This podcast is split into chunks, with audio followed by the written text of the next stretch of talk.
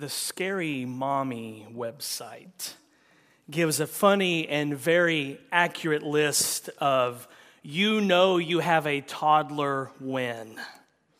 You know you have a toddler when you no longer fantasize about being rich, famous, beautiful, talented, or any of the above. Your fantasies center around sleep. You dream about being rested and floating away on a California king bed that you can lay on in a starfish formation. You know you have a toddler when you have become a shut in. Hopefully, you have a backyard because, other than work, you're going to lose your will to leave the house. It just won't be worth it anymore. Why deal with getting a toddler dressed, car seat drama, and a potential meltdown in public when you can just become a recluse. You know you have a toddler when you've ever had to drag a kid out of a store under your arm like a bundle of firewood in front of a crowd of gawking strangers. You know you have a toddler when you regularly open packages of food in stores to keep your baboon quiet while you shop. Don't worry, it's not shoplifting until you forget to pay for it. You know you have a toddler when you have more gates up in your home than the local zoo. You know you have a toddler when bath time in your house looks like an episode of Wipeout. You know you have a toddler when all four food groups can be found between your couch cushions. You know you have a toddler when you've had to say, stop eating out of the trash in the last 24 hours. That happened to me yesterday. Get out of the trash. Having a toddler is an adventure to say the least. Comedian Jerry Seinfeld said, Having a two year old is like having a blender without a lid. Jenna Fischer, who played Pam Beesly on The Office, one of the greatest shows ever, said this I suspect that watching my two year old eat a meal is similar to watching Jackson Pollock paint. Tons of color going everywhere and lots of splats. Having a toddler means that at some point you walk into a room and there is an empty box of Kleenex and there are 1,000 tissues all over the floor. That has happened in our house several times over the last few weeks. There's just something about pulling one Kleenex out after another that toddlers just can't seem to resist. Well, guess what? Jesus did that too. In the days of his flesh, I'm sure toddler Jesus emptied a box of Kleenex just like that. I'm sure toddler Jesus did all the things that toddlers do pouring a cup of milk on the carpet, eating a crayon, cramming Legos into your diapers. Of course, Jesus did all of the toddler things that toddlers do, but he never sinned when he did it. So there's a big difference between toddler Jesus and your toddler and my toddler. Big difference.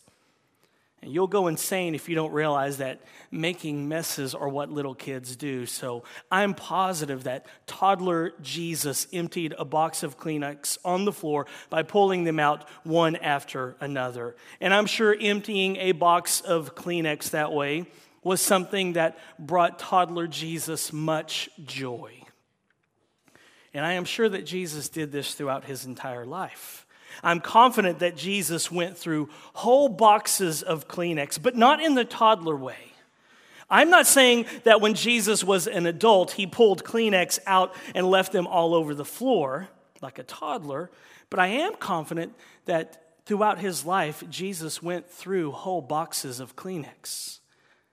I'm sure Jesus went through whole boxes of Kleenex because of the emo- emotional turmoil that he faced.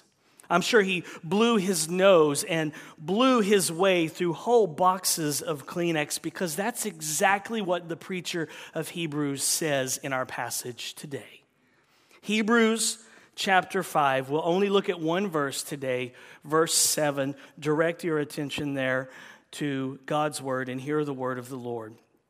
In the days of his flesh, Jesus offered up prayers and supplications with loud cries and tears to him who was able to save him from death, and he was heard because of his reverence. In the days of his flesh, meaning his incarnation, Jesus poured his heart out to his heavenly Father. Now, why did he do that? The answer to that question is our big idea today. Jesus poured his heart out to God so that he could pour his blood out for you. Jesus poured his heart out to God during his incarnation so that he could pour his life, so that he could pour his blood out for us on the cross. So there's a connection here between how Jesus prayed during his life and what actually happened at his death.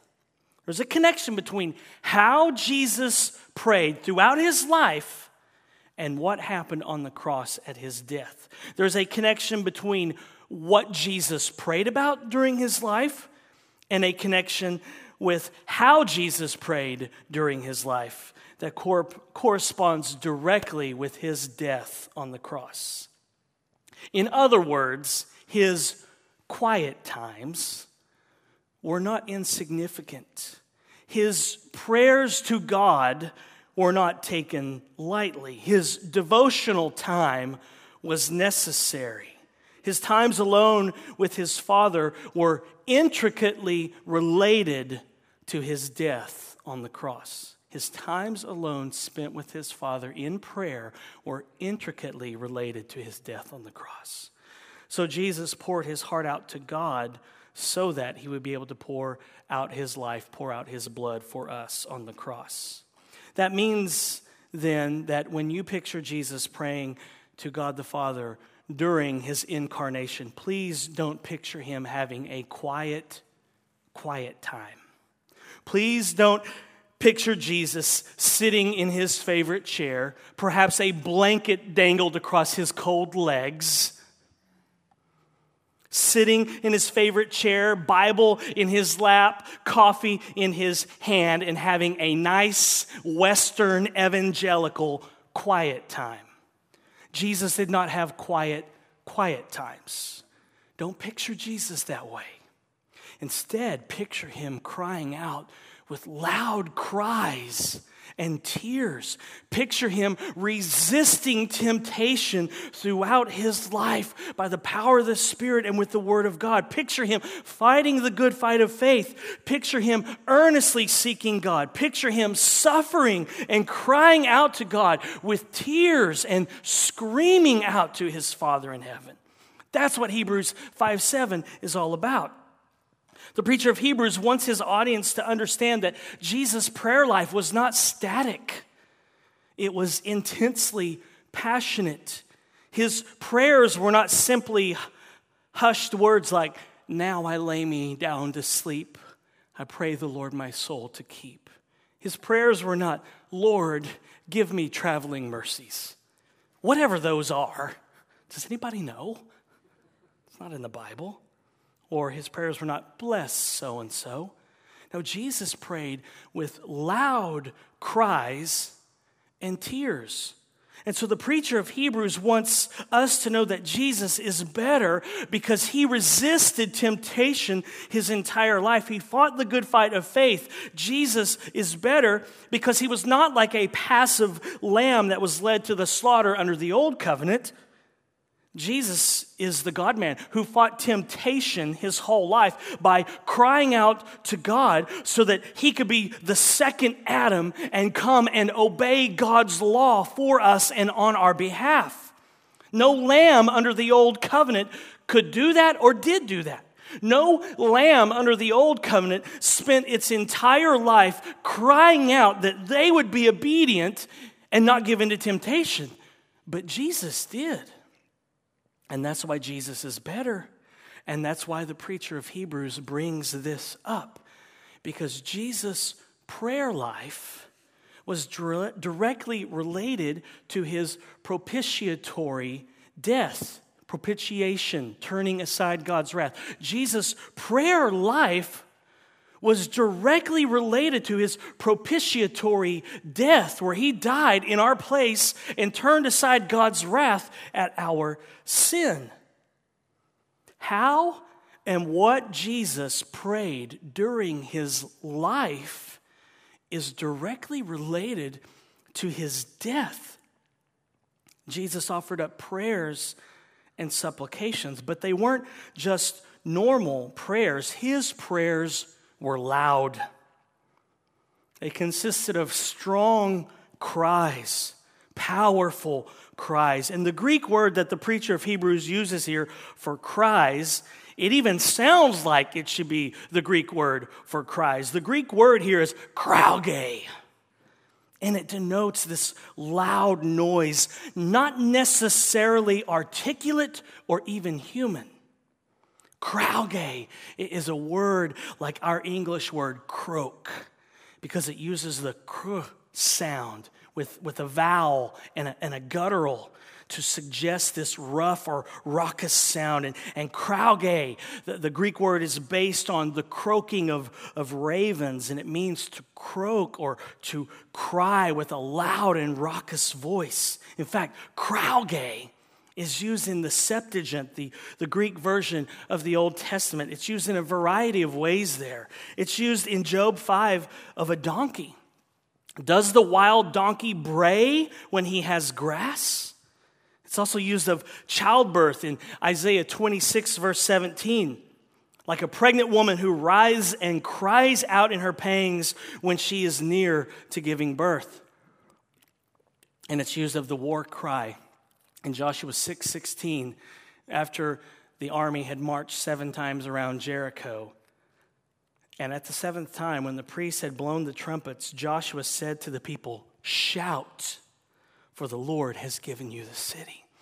And so the preacher of Hebrews wants his audience, which includes us now, to understand that the way Jesus prayed often was in a way that would not be welcome in most public places. His prayers would not be welcome at any of our Sunday evening prayer services, or we just would be very uncomfortable with the way he prayed.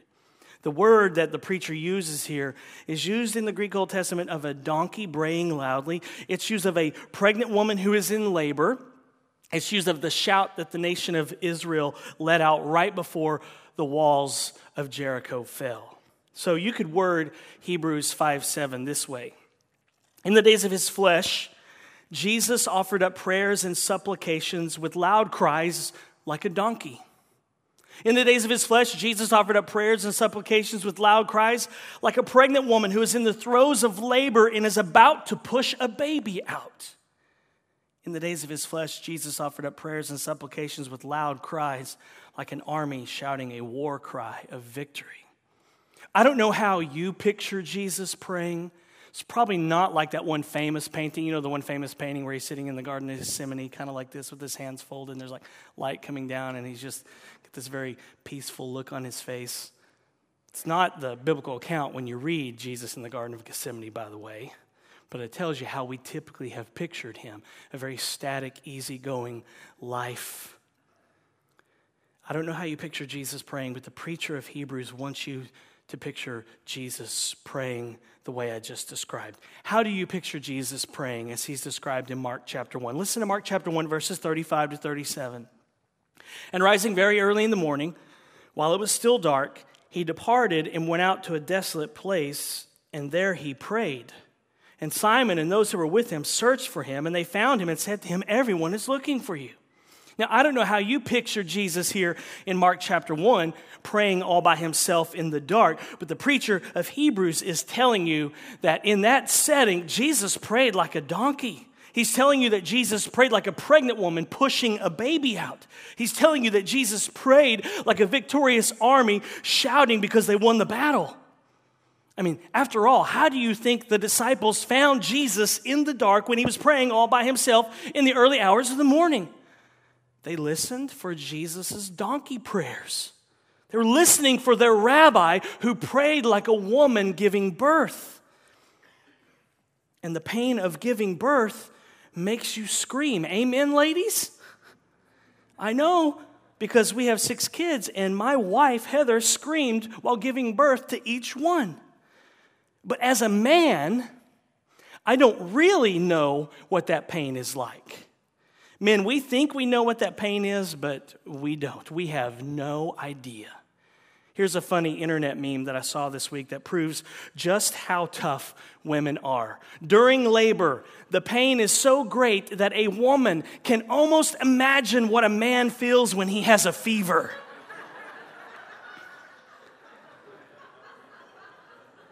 I, that's true, men. But let me ask the ladies isn't that true? Men are wimps when we get sick. We have no idea what it is like to give birth. But when you picture Jesus praying, whether you are a man or a woman, picture him screaming the way a woman screams during the delivery of a baby. Or here's another example. The way I picture Jesus praying at times is like how Democrat Howard Dean screamed that one time. You remember that? Back during the early days of the presidential election process in January of 2004, Howard Dean was at the top of the list of Democratic nominees. But he finished third in the Iowa caucus. And during his concession speech to his supporters, he said he was going to go around and visit a handful of states. And then he said he was going all the way to the White House. But he didn't say it like that. He actually said, and then we're going to Washington, D.C. to take back the White House. Yeah! We will not give up. We will not give up in New Hampshire. We will not give up in South Carolina. We will not quit now wherever. That scream killed Howard Dean's chances of becoming the Democrat nominee in 2004. That's how fickle we are as a people. He showed some passion, and we're like, can't be president. And has since come to be known as the Dean Scream, and I honestly appreciated it. He showed some passion, which was sorely missing from both the Democrat and Republican nominees that year. He was not who I would have voted for, but I appreciated his passion because passion goes a long way with me. I appreciated Howard Dean's passionate. And then we're going to Washington, D.C. to take back the White House. Yeah! We will not give up. And that's how I picture Jesus praying sometimes. Not every time, but sometimes I believe he prayed like that. That's how we should picture Jesus praying. We should picture Jesus saying, Father, I'm going all the way to the cross to take back what the devil stole and to fix what Adam broke. Yeah, I will not give up. I will not quit now or ever. Please understand there's a connection between how and what Jesus prayed about during his life and what happened with his death on the cross. Jesus poured his heart out to God so he could pour his blood out for you. In the days of his flesh, Jesus poured his heart out to his heavenly Father so that he could pour his life, so that he could pour his blood out for us on the cross. So there's a connection between how Jesus prayed during his life and what actually happened at his death. There's a connection between what Jesus prayed about and how Jesus prayed during his life that corresponds directly and has bearing upon his death on the cross. But not only did Jesus offer up prayers with loud cries, they were accompanied by tears too. Look again at verse 7. In the days of his flesh, Jesus offered up prayers and supplications with loud cries and tears to him who was able to save him from death, and he was heard because of his reverence. So when you picture Jesus praying, there wasn't a dry eye in the house. The phrase, cry me a river, is very appropriate to Jesus' quiet times. There were deep emotions involved that produced many tears. And if internet memes were popular in Jesus' day, I bet there would have been a crying Jesus meme. If you've been on the internet recently, or maybe I should say, if you're just a human being, the crying Michael Jordan meme has taken off and has been used for all kinds of situations and scenarios. What is the Michael Jordan crying meme? It's a picture of the famous basketball player crying his eyes out as he gave a speech at his Basketball Hall of Fame induction. Maybe you've seen this picture. This meme, this picture of Michael Jordan crying, is now used for anyone that fails at something or loses a game. They just superimpose his face on whoever the loser is. And as soon as the basketball game was over last night, all over Twitter, you had the Oklahoma City Thunder, like whole teams and whole sections of fans, all with Michael Jordan's face plastered on them. If memes were popular in Jesus' day, and you happened to take a picture of him as he was praying, he would have looked a lot like crying Michael Jordan in this meme. So please understand that Jesus cried a river when he prayed, and Jesus got ugly cry face too. You know what ugly cry face is? It's when you're bawling your eyes out and you don't look so hot. It's when you cry so much that you look ugly.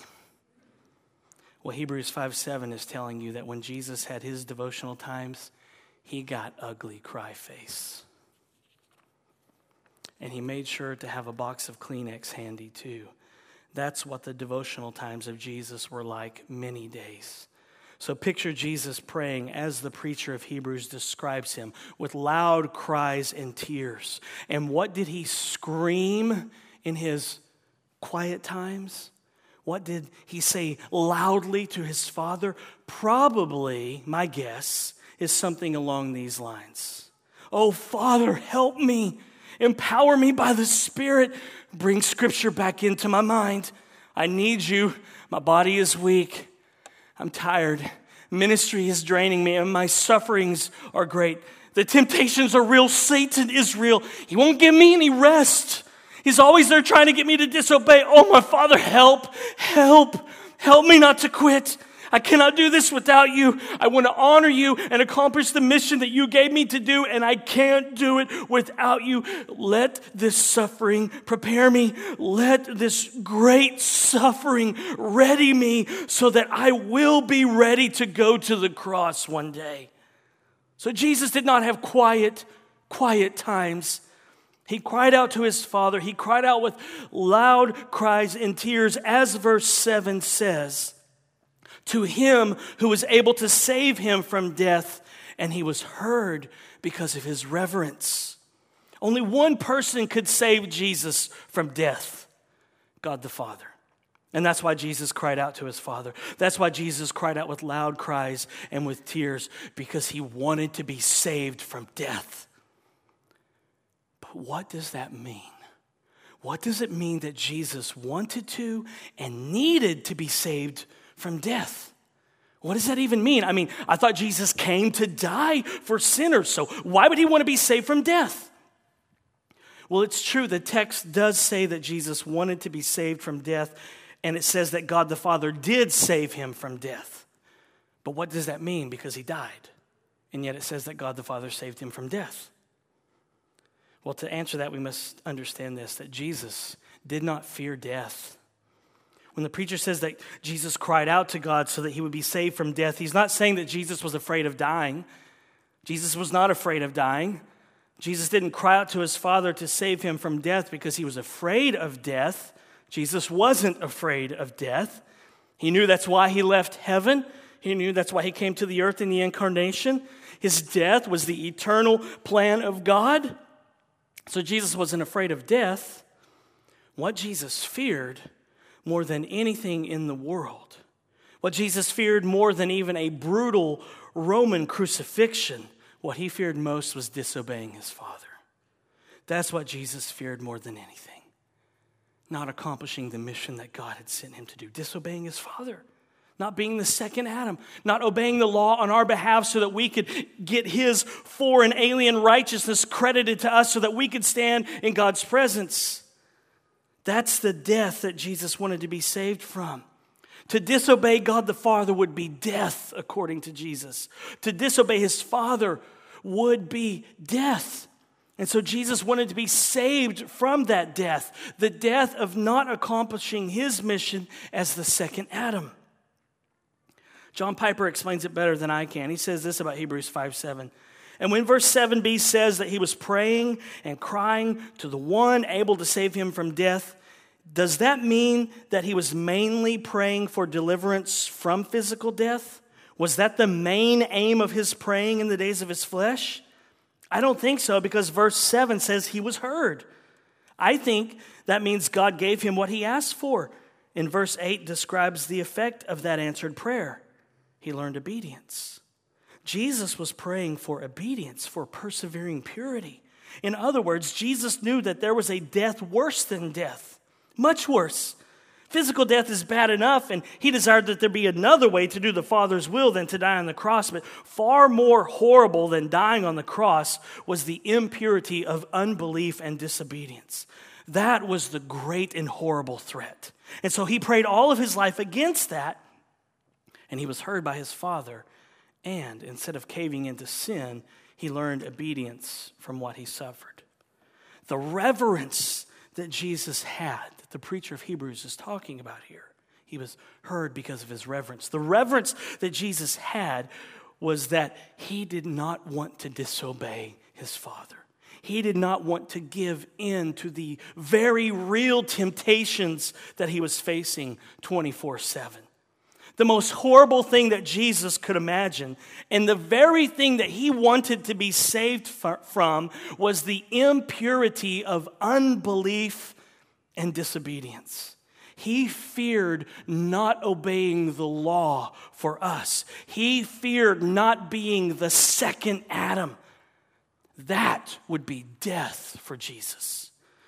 And so God answered his tear soaked prayers the Spirit of God strengthened Jesus so that he would not cave in to the impurity of unbelief and disobedience. And that's exactly what the Hebrews were facing. Keep the context in mind here. The Hebrews have been warned already by the preacher of Hebrews to not disobey like the first generation of Israelites that came out of Egypt under the leadership of Moses. They have already been warned in this letter several times about unbelief about disobedience. And so, this picture of Jesus crying out with loud cries and tears is given to them so that they too would cry out that way. This is exactly the picture of Jesus that they need to see that he would cry with loud cries and tears and not give in to unbelief. They need to see Jesus praying this way, and then they need to pray this way too. They need to see the Jesus crying meme and be encouraged to hold fast to Christ. They need to see the Jesus crying meme and be encouraged to keep on praying. And isn't this picture of Jesus praying like this encouraging? It is, or it is to me anyway, because it makes him a sympathetic high priest.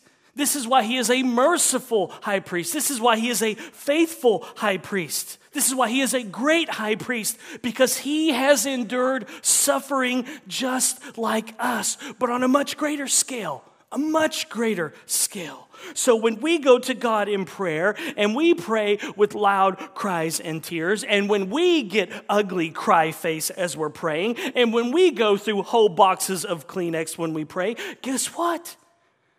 Jesus understands.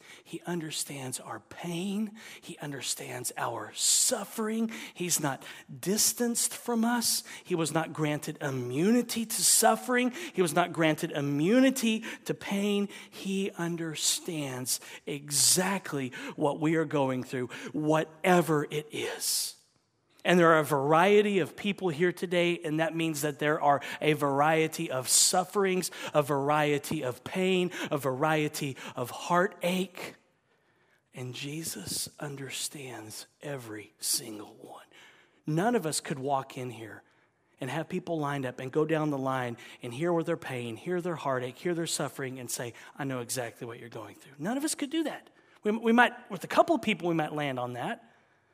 Jesus could come in here today and look you in the eyes and say, I understand exactly what you are going through. Hold my hand. And that's why he's better. Jesus is better because he's cried a river before too. and you can pour your heart out to Him. Listen to these promises from God for you, Christian. 1 Peter 5 7, casting all your anxieties on Him because He cares for you. He cares for you, Christian, and what you're going through right now. Suffering does not mean that He doesn't care. Don't believe that lie. His own son Jesus did not get a pass on suffering. Suffering does not mean that God does not care about you. It's right there in His Word. It says He cares for you.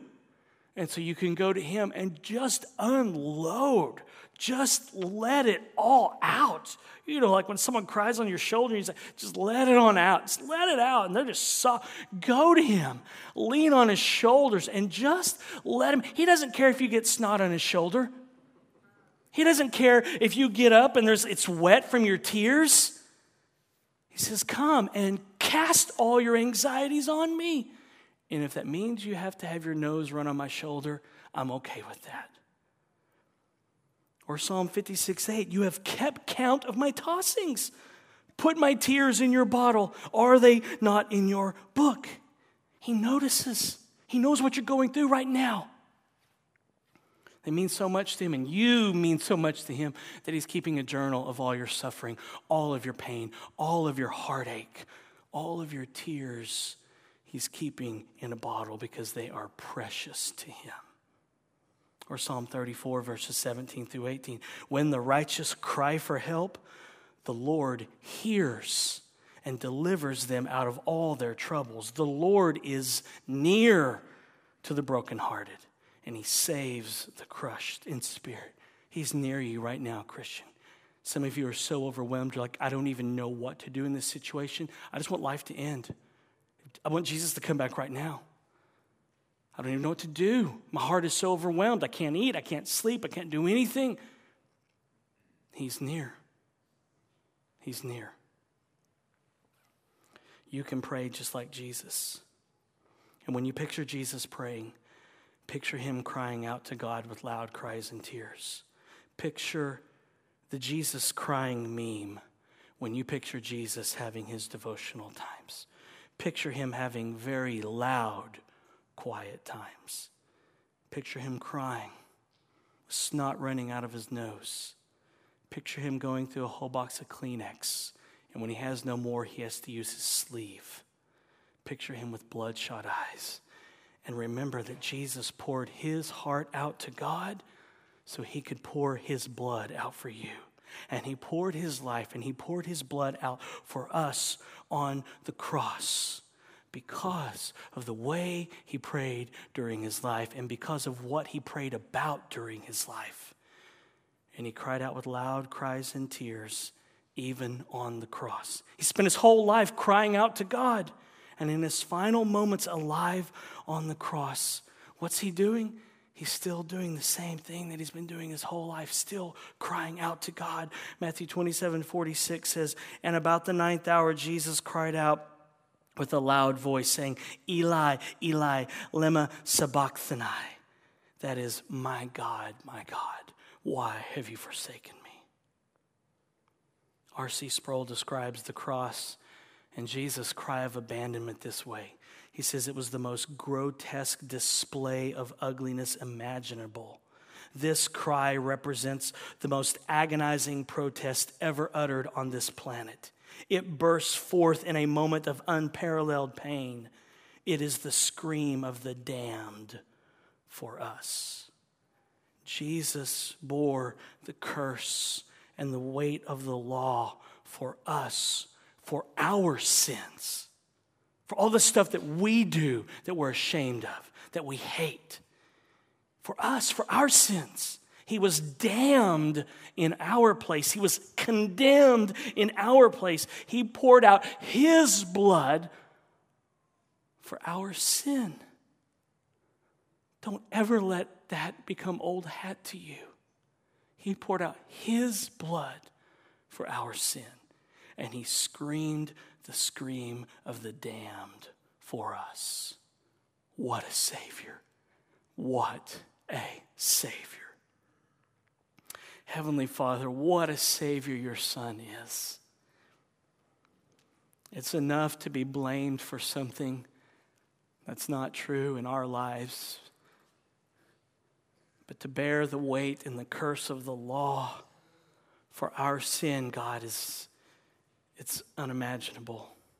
And yet your Son did that for us. You're so merciful and so gracious to sinners like us. May we look to your Son now and find joy and find life and find peace. And may we run in, unto your throne of grace and just pour our heart out to you this morning. In Jesus' name, amen.